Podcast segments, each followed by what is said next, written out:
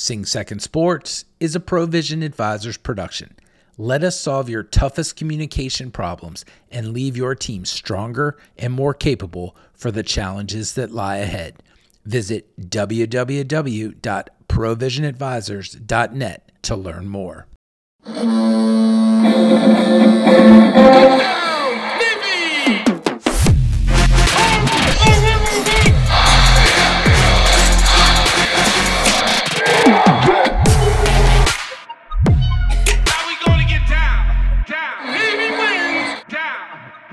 All right. Hey, hey, welcome aboard, ladies and gentlemen, to another great episode of the Sing Second Sports Podcast. I'm your host, John Schofield. Joining me is Bill Wagner of the Capital Gazette newspapers and Baltimore Sun, and Chris Servello is our producer. We have just had a pretty tough weekend, ladies and gentlemen. And Wags, I'll lead it to you first. Your article in the uh, Capital Gazette talked about how mental errors, turnovers, and issues, the same things we see all the time in our losses, so to speak, led to a loss. I know that you and Keenan are going to break it down in more detail here in a second, but let's start the podcast with a really quick breakdown of how we lost 38 to 20 to Houston, a Houston team that I thought we had a chance to beat. Wags, over to you. Well, let's first of all give Houston credit. Houston was picked was the preseason pick to win the American Athletic Conference, and there's a reason for that. They're talented. Clayton Tune is a, an outstanding quarterback.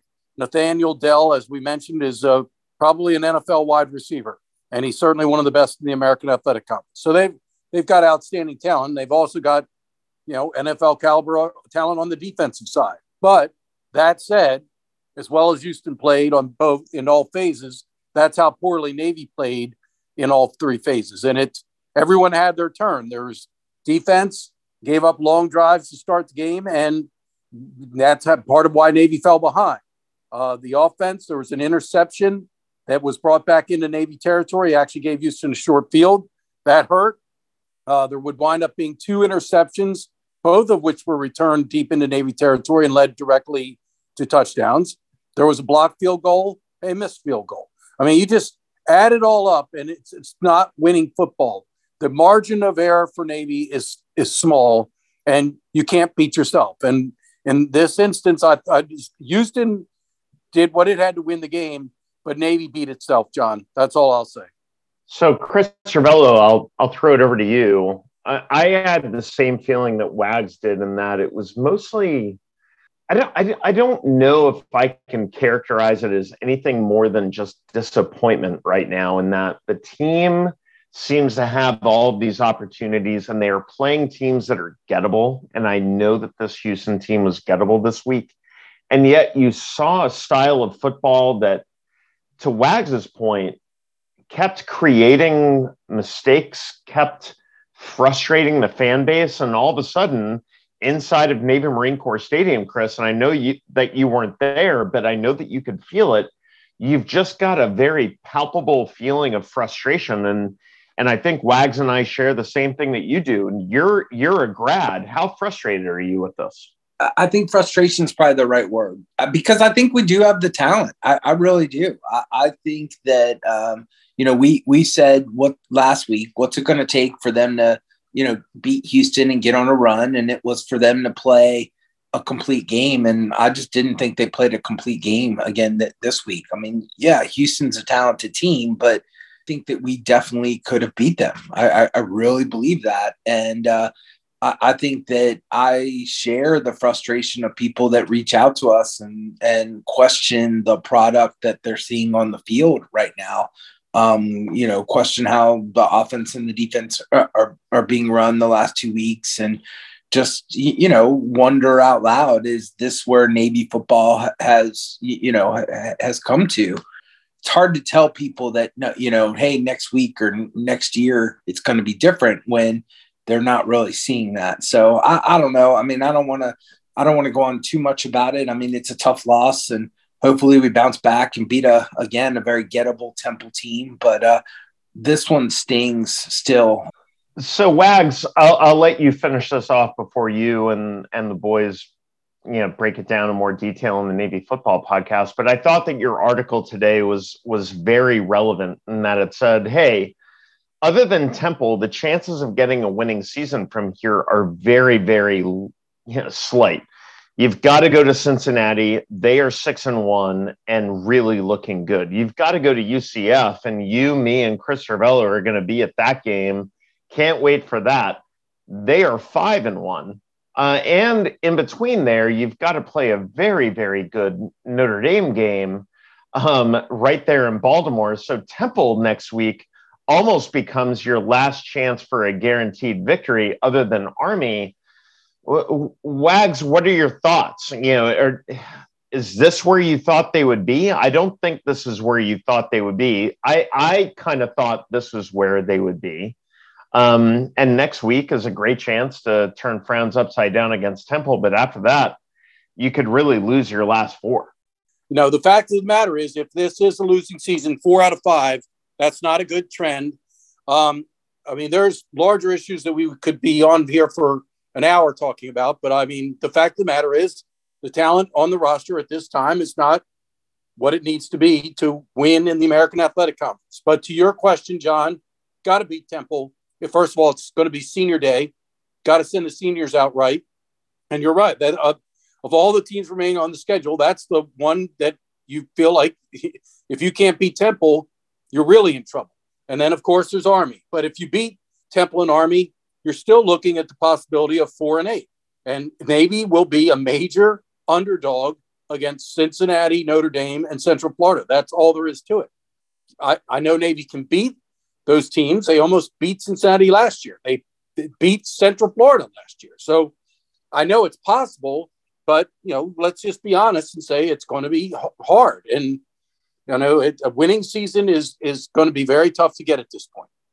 Agreed, and I think that the you know I'll, I'll put a nail in the coffin here, ladies and gentlemen. It, it was just a sense of disappointment, um, knowing that there's only one home game left, and that'll be a big home game. That'll be homecoming against Temple, and then you've got a quasi home game next week against Notre Dame. So we'll see what happens there. Um, but I, I, I, don't know, uh, Chris and Wags. I, I've got this feeling right now like this could have been so much better, and Tai and the rest of the guys seem to have so much buy-in into this, and yet the results are not there, and it's frustrating. So we'll see what happens. You know, quick turnaround. Let's get Colin Schofield and the boys down here for the Temple game on Saturday and see what happens. But right now, this team is struggling. Um, let's talk about teams struggling. And I, will be very blunt. Carin Gabarra and I exchanged some texts over the weekend. This was a very hard loss uh, on Friday night at 5 p.m. against Holy Cross, a Holy Cross team that's at the bottom of the standings. Navy drops one 2 0 to Holy Cross. They were dominated in the first half, really dominated in the second half. Carin told me in straight up, straight up truth. She's like, Hey, I am trying to turn this around. Uh, right now, they've got a Lafayette game middle of the week to to win, and if they win it, yeah, they they go to the Patriot League tournament, albeit probably as a six seed, maybe as a five seed. But for now, women's soccer dropping a tough one to Holy Cross 2 0 at the beginning of the weekend puts us really behind the power curve. Chris, and then over to Wags, what are your thoughts on this? Because again, I'll keep coming back to the fact that despite Sophie Ewing's ACL, despite all the turnover, despite Vicky Tran leaving, this is a team with Alexa Riddle and Graziano and the rest of these guys coming back that I thought would make an impact, and it didn't happen. Yeah, John, that's a very disappointing loss. And the fact that it is, there's clearly something wrong with Navy women's soccer. And the results show it. This team is underachieving. And I think if you ask the players or the coaches, they would admit that. And, you know, the good news is Navy is currently still in the Patriot League tournament, barely. But, uh, and if you're in the tournament, you have a chance in the postseason to turn things all around.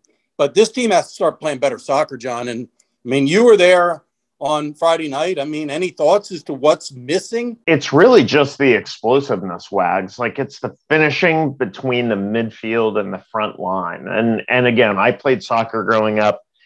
Um, it, the the absence of electricity between the center mid position and the forwards is really what's killing them. And it, it's hard. It's hard watching a program that's this accomplished and I'll put a call out to Chet Gladchuk right now. Please stick with them.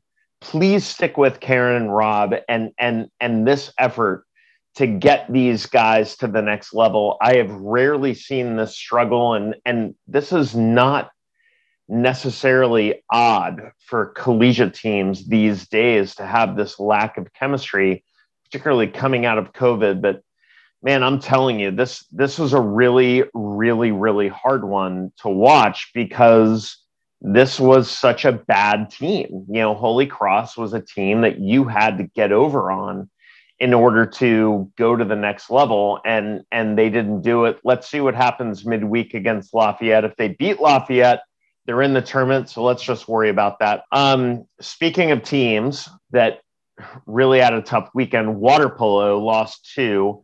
They lost to Wagner um, on Saturday morning, 13 to 11. Then they turned around and lost to the number one seed in the uh, Mid Atlantic Water Polo Conference, Fordham, number 17 overall. They lost to them 14 7. Luis Nicolao was very upset about that. Understandable, tough results. Let's talk about volleyball. Volleyball got swept on Friday. I gave you the Instagram live on Saturday. And Chris, I'll throw it over to you for this getting swept by Army was not on the dance card for them at the beginning of the year, but they turned around, swept a very beatable Holy Cross team in order to turn frowns upside down. Going forward, how disturbing is the sweep to Army and volleyball, or is this just an aberration and they're a very good team and Army just happens to be a bad matchup? I, would like to think it's the latter, John. That they're just, uh, you know, for whatever reason, they're they're not matched up well against Army because, um, as you said, it was nice to see them come back and and win. You, you know, after losing that that tough game to Army, uh, you, you, know, we we counted this team out early, um, and then they went on a run, and they've got to figure out how to harness the electricity and the excitement that that is the team, and and you know, as they go down the stretch um, figure figure out how to win those tough games. But uh, I think if they get hot again, they, they uh, you, you know, there's going to be no stopping them. Hey, John, I'll just say one thing. I had a freelancer, David Osceola, over there to cover that Army Navy volleyball game. And I edited the story first thing Saturday morning. And I was really surprised at the end of the story. Paco Labrador flat out said, Army is the better team right now. That's quite a statement and and I don't know if we ever want to make that statement, right? Like, and this has happened a lot this year. We were all drunk on the Kool Aid, like it was Jonestown. We were drunk on the Kool Aid of last year. We only lost four uh, star matches. We were killing them. We were about to make T-shirts, and then all of a sudden, as it often comes to pass in Service Academy athletic um, engagements, you know, it it evens out and they're starting to come back on us. That that's unfortunate. But on on this one, we lost the star match and and that made sense. Yeah, they, we were kind of in a in a trough in terms of accomplishment on the volleyball side, but then they got hot and and they welcome Army in here and to start out the way they did, I gave an Instagram live when we were down 10-1 10 1 in the opening set. It just didn't make sense. They came back, won the next two sets. I thought everything was going to be good, and then it was not. Uh, they lost the last two sets and, and they lose that 3 2. Let's hope that the next time we see Army is in the Patriot League tournament and we're done from there. Hey, let's finish this out by talking about men's soccer. Wags, uh, freshman forward AJ Schutz scored his first collegiate goal to help Navy men's soccer pick up another very big point in the Patriot League.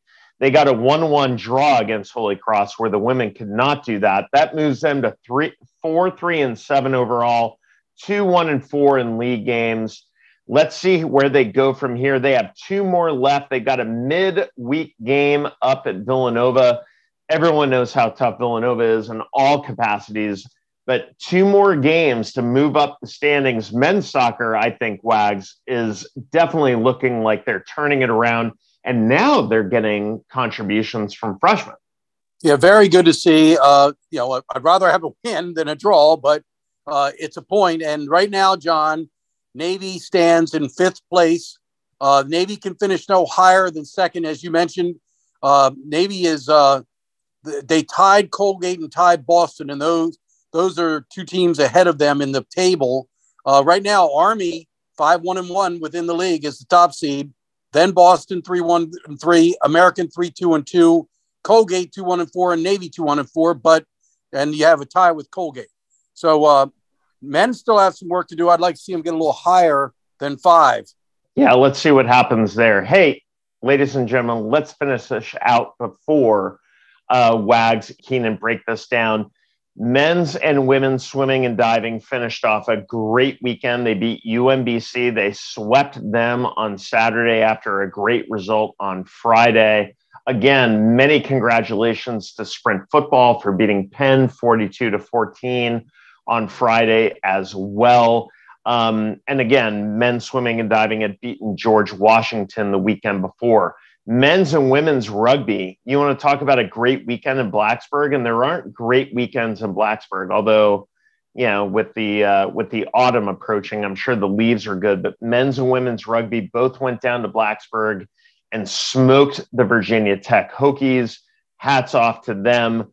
Uh, we'll see what happens when they go forward from here. But hey, that is the weekend wrap. For me, I'm really, really, really watching for the next week here men's and women's soccer. Again, I think the women have a great opportunity to make the tournament and be a dark horse, possibly as the sixth seed. Uh, another tough weekend for water polo. We'll see how Luis turns them around. I talked to Jason Salata over the weekend, class of 94 grad coming in um, you know, connecting back with the players, but but he knows like this is a tough, tough time for them. They've got Hopkins coming up and a lot of tough road games. Let's see what Luis Nicolao and water polo can do, and then yeah, let's see. You know, it, it, Navy football coming up against Temple this coming weekend. We're going to talk to former wide receiver George Jameson. We're also going to talk to Bill Byrne, the former commandant of midshipmen, and recently retired admiral. We're going to talk to him. So, Wags, I know that you guys are going to break down football. Break down this part of the podcast. Where do we need to go from here in order for these teams to get better results? Because right now, between soccer and water polo, I'm kind of concerned. Just need to stay the course, John.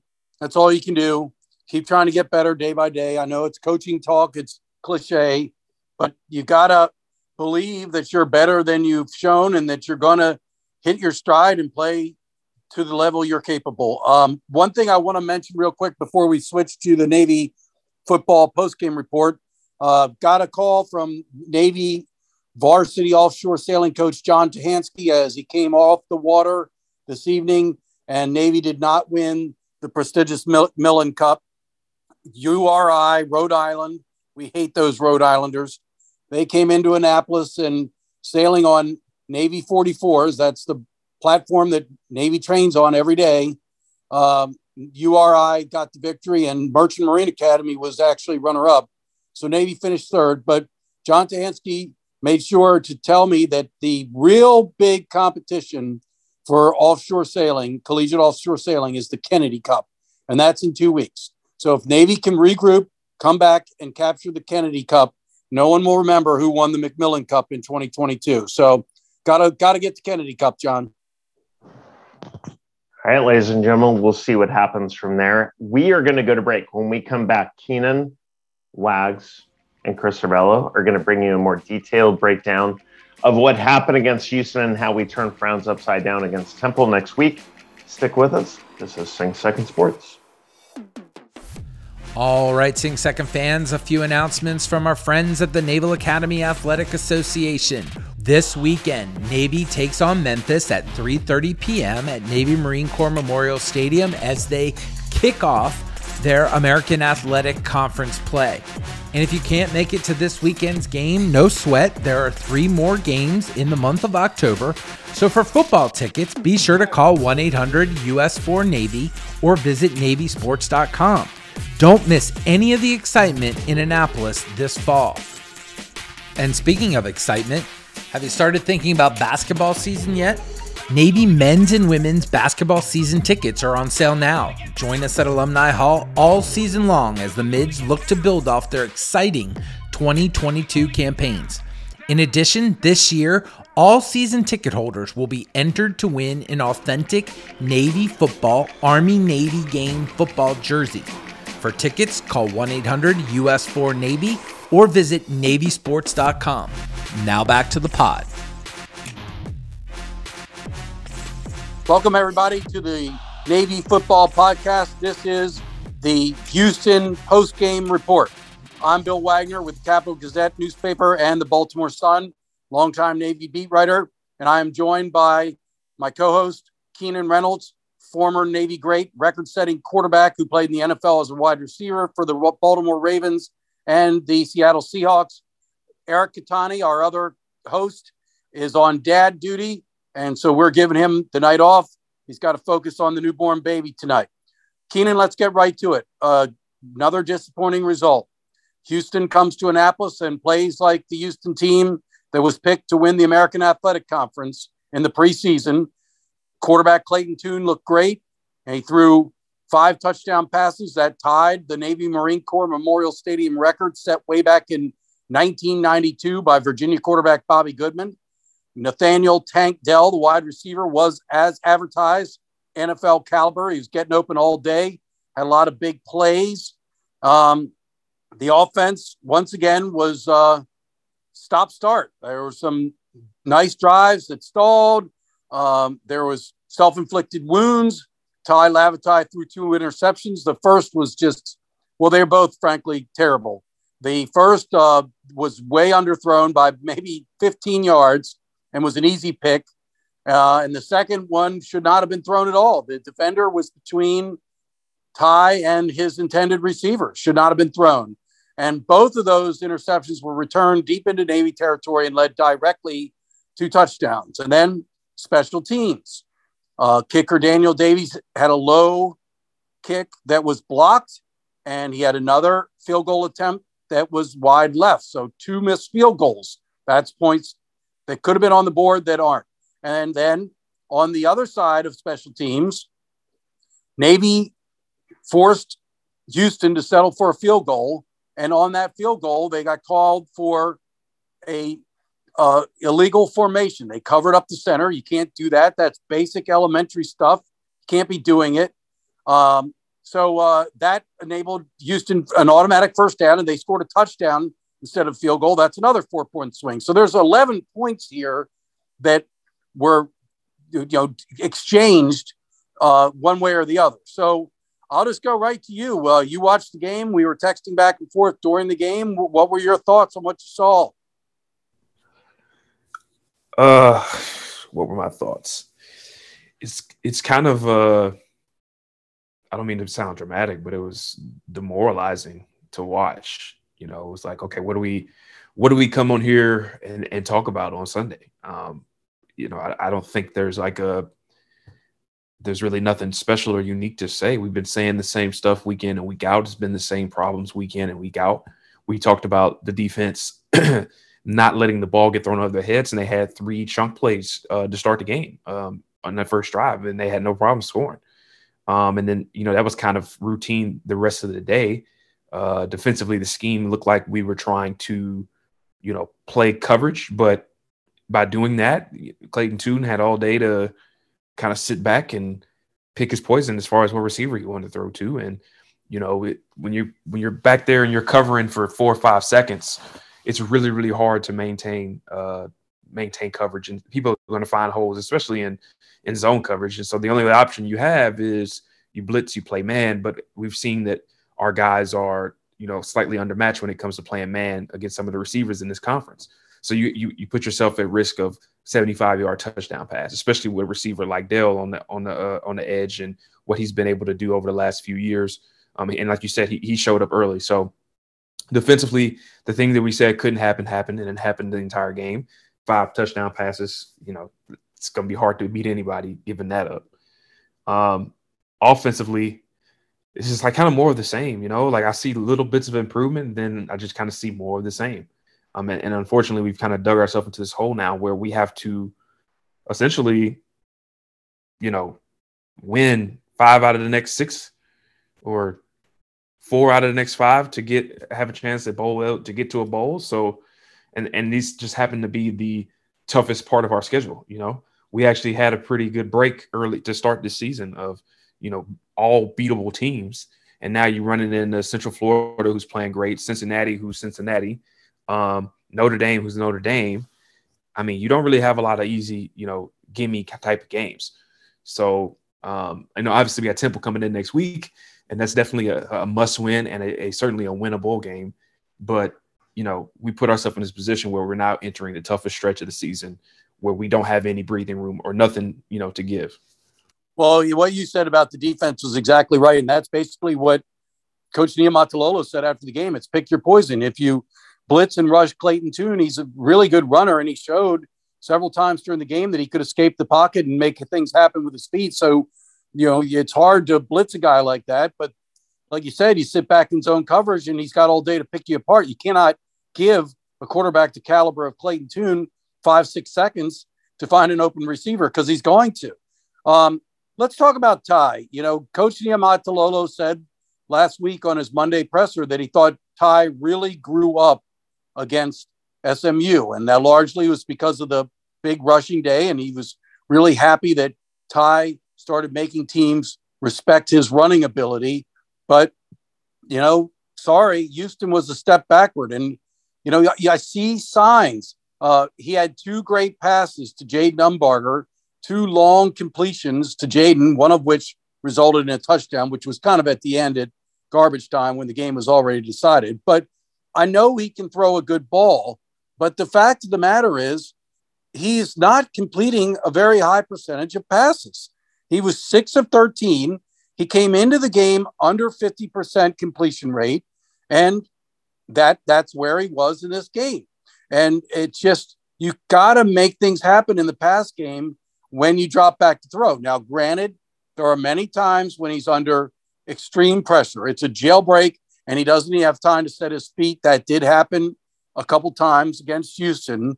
And then in terms of the run game, Tai was a did not factor in the run game. He finished with 30 yards net. Now there's some sack loss there, but he only had 43 yards gained. So uh, that's not good enough from your quarterback. And th- the overall running game just was not enough. 201 yards. That's not going to get it done. That's not Navy football. Uh, Daba Fofana was the only weapon.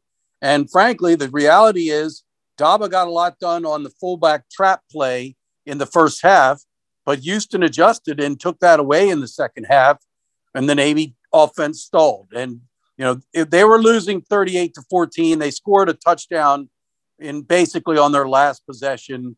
So uh, to me, it was another offensive output that is subpar and not good enough to win in the AAC.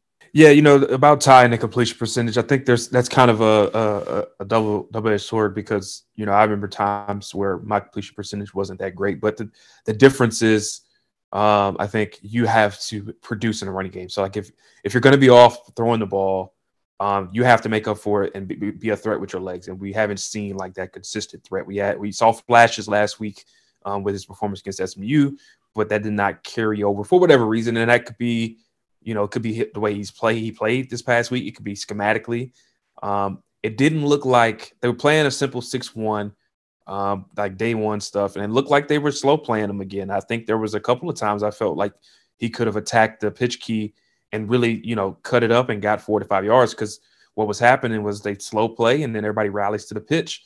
And you know, sometimes you get you know eight, nine, ten yard chunk plays, and sometimes you get two yards. So um, you know, I would have liked to see him get be more aggressive running the ball, uh, or or at least running the triple uh, against the look that they were that they were getting. That was the first time that I've seen uh, even front all year, um, and usually, you know, we we've had a lot of success against even fronts because you, you, don't have you don't have a nose on, over your center, so that kind of that really opens up the fullback and allows you to kind of run a more uh, traditional triple. It's, it's, an easier time to run a triple, in my opinion, against an even front than it is an odd front because in an odd front, the, the read key is closer to the ball and he can play a lot more games um, than he can if he's like a four or usually they line up in a five technique in the even front.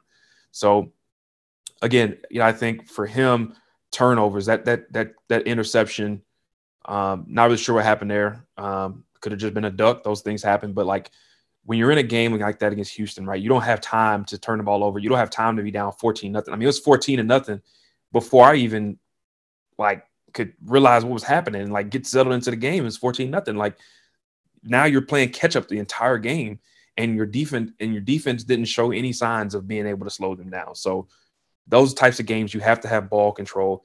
You have to have the ability to finish drives, take care of the football, and we just did not show that.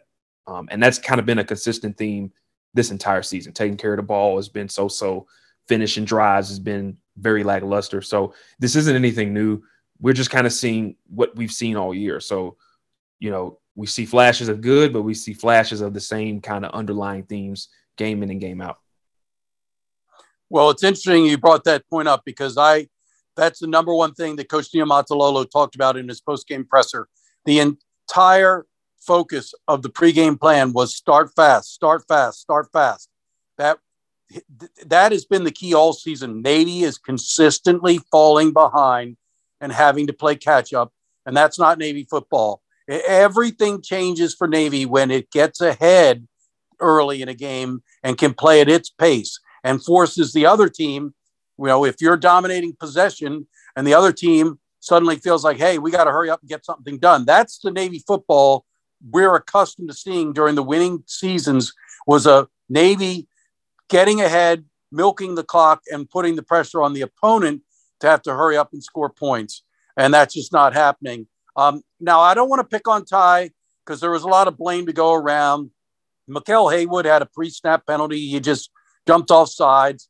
Uh, the offensive line on several occasions just got manhandled. But I will point out one other play that really disappointed me. And this is Tai has enough games under his belt that this should not be happening. And you and I both commented on this during the game.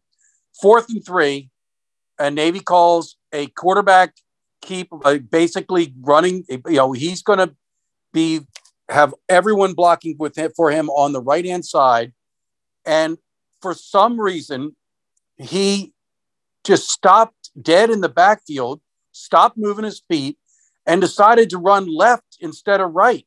And if you look at the replay, the, the, he would have easily gotten a first down. The blocking was there. They moved Houston off the ball. There was a hole on the right side where the play was designed to go. And I'm sorry, but at this point, with as many games as Tai has under his belt, those are mental mistakes that just could not happen. And you even said, you know, why, what is he doing? Just follow your blocks. I mean, should this type of stuff be happening anymore? This is elementary stuff.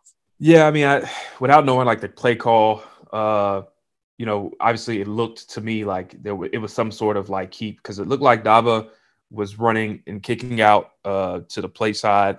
He had all the momentum of the the play going right, and he could have definitely st- got his pads down and got that first down going right.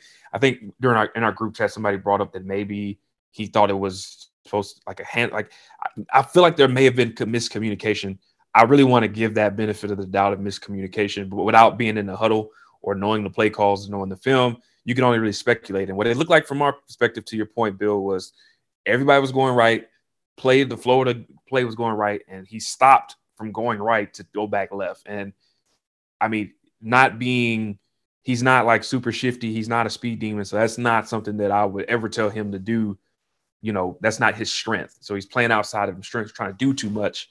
And when you start trying to do too much or start playing outside of yourself, that's like obvious signs of like not doing your job and not playing within, you know, what you need to do. And I've been there.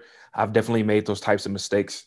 Um, it's just, it's like you said, it's just a mental error. So you know, but going off the information we got, it looks to me like it was just a mental error. But like fourth and three, you know, driving the ball in plus territory, do you you can't you can't have those type of plays because now you you get that you convert there, you have a chance to keep going and finishing the drive for some points. Um, but I mean, that was kind of the theme of the day. You know, we we talked about it earlier on in special teams. You know, you cover the guy up on the shift, and you take away. You get a four point swing, goes from a field goal to a touchdown um, when you've when you've held them on the goal line, and you you got a chance to get out with three, which makes you know their lead is rel- relatively manageable at that point. I can't remember the exact score, but like you got a chance to go back down and score and like be right in the thick of the game. But like that's deflating to have a penalty, give up a first down, and then give up a touchdown the next play. So I think mental errors was kind of apparent throughout the entire game, and I think that was something that was apparent last week. So um, you know, definitely have to think about like you know somebody in that locker room is as a leader is going to have to step up and have a conversation internally as as teams as teammates and uh, you know call that stuff out and be like we can't win like this we cannot win turning the ball over we can't win with the penalties we can't win with the mental errors and not doing our job and trying to ball that's not navy football that's not who we are um, so somebody in that locker room is going to have to take that leadership and maybe they have you know what i'm saying and I, i'm hoping that they have you know, knowing the type of kids that we that we have in that program. So um, certainly disappointing. It's on them. They got to make that decision. They got to show up. They got to play. Well, one last topic before we close it out, and I wrote about this a very odd situation. Former Navy quarterback Perry Olsen, who he was the backup quarterback in 2019 when Malcolm ran wild and had the great season. Um, he didn't, you know, he only played mop up duty, but in the end, he was the backup quarterback. He was number two. And then the following year, 2020, Perry was atop the depth chart going into August training camp, and he was overtaken by Dalen Morris. Uh, Coach Jasper felt that Dalen Morris outperformed Perry, that Perry did not step up and perform at the level that he expected a starter to do. And then, uh, so Dalen Morris started the season opener against BYU, and we all know how that went 55 to 3. He actually, Perry Olsen came in in the second half. Neither of them played well, but it was it wasn't the quarterback's fault that day. That we all know the situation there of Navy not having contact practices going into the opener of 2020. But the bottom line is, five, four days after the season opener against BYU, Perry Olsen transferred. He originally turned up at North Alabama he never even played at North Alabama. He transferred again to Northeast Oklahoma A&M. And guess what? Perry Olsen showed up at Houston as a linebacker. However, Perry Olsen ran the scout team offense this past week to give Navy to give Houston's defense a look at Navy. And I'm sure if he played two years and he was the backup quarterback and then, you know, got starter reps. He got hit. He he knows how to run the offense. I would presume, and um, and then, but worse was that he became defensive consultant and was telling the coaching staff, if Navy does this, they'll if you if we defend them this way, they'll counter to this. He basically was giving away all of Navy's secrets, and I understand he's not at Navy anymore. He's at Houston, so that's the that's who he plays for. But it kind of was like a, a Benedict Arnold traitor type situation. And I, I wrote about it. And I can tell you, Keenan, on the very first possession for Houston, I sit right next to the opposing coaching booth in the press box. And on like the second play, Navy ran trap triple option. And the coach, the Houston defensive coach said, that's exactly what Perry told us they would go to. So, and apparently he was so they were running the trap effectively, and Houston slanted the defensive line. And Perry told the coaching staff, if you slant the defensive line, here is how Navy will respond. They'll run the midline. So, what do you think of a former Navy football player, you know, doing this type of stuff? But I understand he plays at Houston now but it almost is like he's at Houston for one reason to help them beat Navy. Yeah, I mean, uh, honestly, I give it no like thought. If I'm like, it literally, I don't think he had any sort of like effect on how the game went for us. Uh, he, they he may have told him like one adjustment, but I mean, if he was like playing like Malcolm and then went and did that, then maybe I would give him some props. But I mean, like I said, it, you know, that's just part of the game. It, they could watch film and figure that out. I mean, if you watch film enough, you could you can make that determination. And so, you know, I think it's just more of a he he probably was happy that you know he was there and he felt like he helped and they beat us. But you know, I, I don't think that his contributions make that big of a difference. Um, but I know it's a good story to to write about. But for me, yeah, I, don't, I was to say you're probably right, but it was still a great story. but uh, but as a player, like that, that's not something that would like rub me the wrong way. I honestly wouldn't care. Well, next up is Temple, and uh, this is a team dwelling at the bottom of the American Athletic Conference standings. It's senior day in Annapolis. Uh, period. End of story. You got to win this game. Temple's the team you need to beat.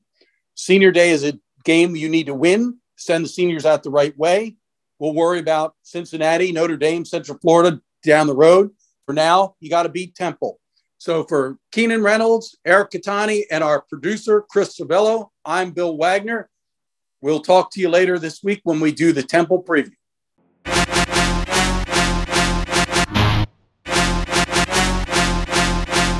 The thoughts and opinions expressed on this pod are our own and don't represent the views of the Naval Academy Athletic Association, the United States Naval Academy, or any organization for that matter. Play by play calls from the Navy Radio Network are used in the opening of the show and from time to time will be part of podcast segments.